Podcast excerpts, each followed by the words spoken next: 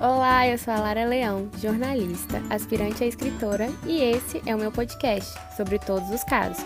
Afinal, todo mundo tem um caso para contar. Eu vou começar este episódio com uma frase de Shakespeare. Sim, até porque se estamos falando sobre amor uma hora ou outra, eu teria que citar ele que foi um dos maiores dramaturgos e escritores de todos os tempos o grande autor de Romeu e Julieta, um dos romances mais conhecidos, muito bonito e muito sofrido também, não é mesmo? Lamentar uma dor passada no presente é criar outra dor e sofrer novamente. Com essa frase, eu venho trazer uma reflexão. Quantas vezes você ficou preso no passado e esqueceu de viver o presente? Ou deixou de acreditar que algo de bom poderia acontecer na sua vida com leveza, sem ser algo dolorido? Quantas vezes o medo de sofrer te impediu de tentar? Quantas vezes um relacionamento passado ruim não deixou você acreditar no novo relacionamento que apareceu no seu caminho? Seja bem-vindo ao Sobre Todos os Casos. Sobre Todos os Casos, episódio 10 O caso da Malu. Oi, eu sou a Malu e para começar a falar do meu caso que deu certo, acho que eu preciso falar também daquele que deu errado. Aos 13 anos, comecei um namorinho com o Lucas, um menino da minha escola. Por dois meses, nós ficamos juntos. Naquela inocência adolescente, achava que tinha encontrado o amor da minha vida. Até que vieram as férias e o namoradinho sumiu. Com o passar do tempo, descobri que essa era uma especialidade dele e mais pra frente vocês vão saber por quê. No ano seguinte, as aulas voltaram e foi como se nada tivesse acontecido entre nós. Ficamos algumas vezes no ano, cheguei a ver ele com outra menina, mas na mesma festa ele me pediu desculpas. Disse que me amava e que estava arrependido. Foram mais de seis anos com a história exatamente desse jeito. Flashbacks, sumiços, pedidos de desculpas, declarações de amor e lágrimas, muitas lágrimas. Minhas, é claro. Nesse tempo todo vivi outras histórias, outros casinhos, mas nada sério o suficiente. Aos 16 anos já não estudávamos mais juntos, mas namoramos outros dois meses de novo. Dessa vez apresentei ele para minha família e pensei, agora vai. Mas não foi. Dessa vez, fiquei três anos longe dele e me senti uma grande vitoriosa. Só que, aos 19 anos, já na faculdade, mais uma recaída. Namoro de três meses. De repente, mais um sumiço. Apareci um dia na casa dele para terminar com ele e ele me pediu chorando mais uma chance. E eu dei. Aí ele sumiu por uma semana, sem conversar comigo. Era o fim, oficialmente mesmo sem ser. Sem um término, sem um pedido de desculpas, sem nenhuma consideração mesmo. Ele simplesmente sumiu. No ano seguinte, fiquei com Lucas dois dias em uma dessas festas universitárias. No terceiro dia de festa, esse meu ex eterno teve a cara de pau de me apresentar uma ficante. Meu mundo caiu. Eu sempre acreditei naquela história de que a gente se amava, que só faltava maturidade. Foi então que ele começou a namorar essa menina, mesmo sempre aparentando não querer nada sério. Ele era para ela tudo que nunca, em mais de seis anos, ele foi para mim. Esse foi um baita tapa na minha cara, mas decidi que a partir desse dia, que Lucas nunca mais. Juntei meus caquinhos e decidi me abrir de verdade para uma nova história. Não, não foi tão fácil. Foram mais de dois anos de casinho sem futuro, de o problema não é você, sou eu, etc. Não estou pronta agora, entre outras desculpas. Até que, recém-formada, comecei um trabalho novo. E foi onde eu conheci o Martim, estrangeiro e 10 anos mais velho que eu, de outra geração, de outro país, mas que parecia de alguma forma destinado para a minha vida. No começo, nem imaginava que algo poderia acontecer. Éramos apenas colegas, mas tínhamos uma relação ótima. Muitas coisas em comum, muitas ideias parecidas. Em dois meses, trocávamos mensagens todos os dias e nos beijamos pela primeira vez. Eu tinha um certo receio, porque era praticamente meu primeiro emprego. Não queria ter aquela fama de quem fica com um colega de trabalho. Mas tudo aconteceu muito rápido. Dez dias depois do primeiro beijo, o primeiro sexo. Três semanas depois do primeiro beijo, o pedido de namoro. Dois meses de namoro e o primeiro eu te amo. Martim era tudo que eu jamais havia experimentado. Era calmaria, era cuidado, era admiração. Mas mais do que isso, era certeza. Ele estava ao meu lado de fato e eu não tinha medo de que isso mudasse depois de dois ou três meses. Eu não tinha medo dele simplesmente sumir. Ele gostava de mim como eu era. Feminista, que xingava, cheia de amigos homens e que bebia de cerveja catuaba. E ele nunca tentou mudar nada disso em mim. Não que isso seja um mérito, mas para muitos homens essas características seriam pontos negativos.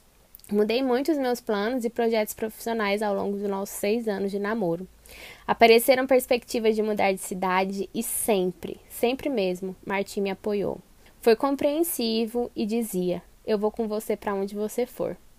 Ainda não mudamos de cidade, mas depois de seis anos de namoro, ele me disse que estava na hora de morarmos juntos. Depois de dez meses já em nossa casa, oficializamos o nosso casamento. Teríamos uma festa, mas tivemos que adiar por causa do coronavírus. Hoje, nossos planos incluem os filhos que queremos ter um dia e as muitas viagens que ainda queremos fazer. E também a faxina da casa e as contas para pagar, já que, né, vida de adulto, risos. Mas Martim veio para me mostrar que nunca devemos nos contentar com pouco. Nós merecemos mais. A gente não precisa de migalhas, nós somos incríveis e não precisamos aceitar duas ou três ficadas a cada ano ou uma mensagem por semana de oi sumida.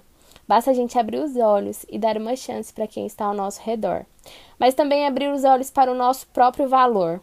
Quando abrimos nosso coração e deixamos de ter medo, isso vale para o amor, para o trabalho, para os nossos sonhos. Coisas maravilhosas podem acontecer. Basta acreditar. E esse é o relato da Malu. Bom, eu fiz aquela reflexão com a frase clichê do Shakespeare, porque esse caso da Malu prova que quando a gente fica preso nas nossas mágoas, no nosso passado, a gente não consegue enxergar o que tem de bom do nosso lado ou está aberto para as coisas boas acontecerem com a gente. E assim, ela teve um relacionamento de seis anos que não foi um relacionamento, tipo, estável ou seis anos realmente juntos, com alguns términos e voltas. Não, foi um relacionamento em que eles namoravam dois meses, três meses. De anos e anos eles namoravam durante meses. E é muito surreal, né? Como às vezes a gente se prende em histórias achando que aquilo ali é, é, o certo pra gente. E não é, né? A gente não pode ficar numa relação que não nos valoriza, que não nos respeita, que não tem consideração com a gente. E foi muito bonito tudo que ela falou é, a respeito de se. de descobrir o seu próprio valor, se valorizar e, consequentemente, não entrar em relações que te fazem menos, né? E ela não ficou com mágoa, assim. Claro que ela deve ter sofrido bastante, né, para se desvincular dessa história, afinal, seis anos, mas assim, ela seguiu em frente, ela seguiu em frente e não ficou presa em tudo que ela viveu, né? Pelo contrário, ela se abriu pro mundo, se abriu para a vida, até que ela encontrou o Martim. E que encontro, né, gente? Eu acho que a vida prega umas surpresas pra gente, onde a gente menos espera. Eu sempre gosto de, de mostrar casos que foram vitoriosos, mas casos de pessoas reais que sofreram, que quebraram a cara, mas que se reergueram, colaram seus caquinhos, que quase sempre acontece, né, da gente sair quebrado, da gente sair machucado de relacionamentos, mas que se abriu para o novo e para novas histórias. E o mais importante é que nenhum, nenhum outro relacionamento vai trazer exatamente as mesmas dores do passado, né? Serão novas histórias, novas pessoas e, consequentemente, se der errado, novas cicatrizes. E a gente vai aprendendo também a se respeitar, porque é isso que a, que a Malu falou. Por que, que a gente se contenta com tão pouco, com descaso? Sendo que você, você não merece isso, você merece algo muito melhor para você, você merece casos de verdade, pessoas de, pessoas de verdade, pessoas que te tratem é, bem e que te aceitem exatamente da maneira que você é, porque não adianta, né? Isso serve pra gente também, porque quantas vezes nós idealizamos no outro Ah, eu queria que ele fosse assim, queria que ela fosse assim, queria que ela fizesse isso, queria que ele fizesse isso. E, gente, a expectativa é toda sua, a idealização é toda sua, né? A pessoa vai vir do jeito dela e cabe a você saber se você vai conseguir lidar com os defeitos e as qualidades que essa pessoa vai ter. E mais que isso, se vocês estão comprometidos a, a construir alguma coisa, né? A se melhorar, a ter uma relação boa, a ter, a ter uma relação saudável. Então eu acho que é isso.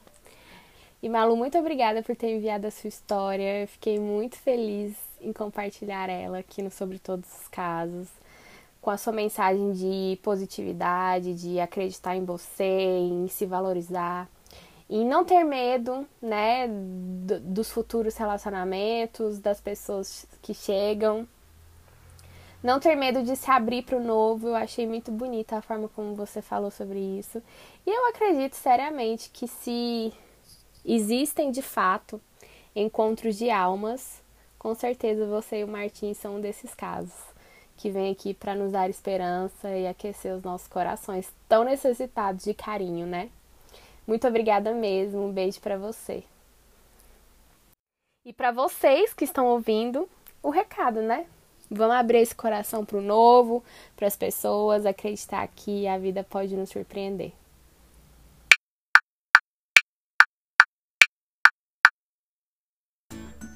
E fica por aqui mais um episódio. Críticas, sugestões do bem com muito amor sobre todos os casos, arroba gmail.com ou no Instagram, arroba sobre todos os casos. Lembrando que eu quero ouvir o seu e que vale de tudo. Então, compartilhe comigo.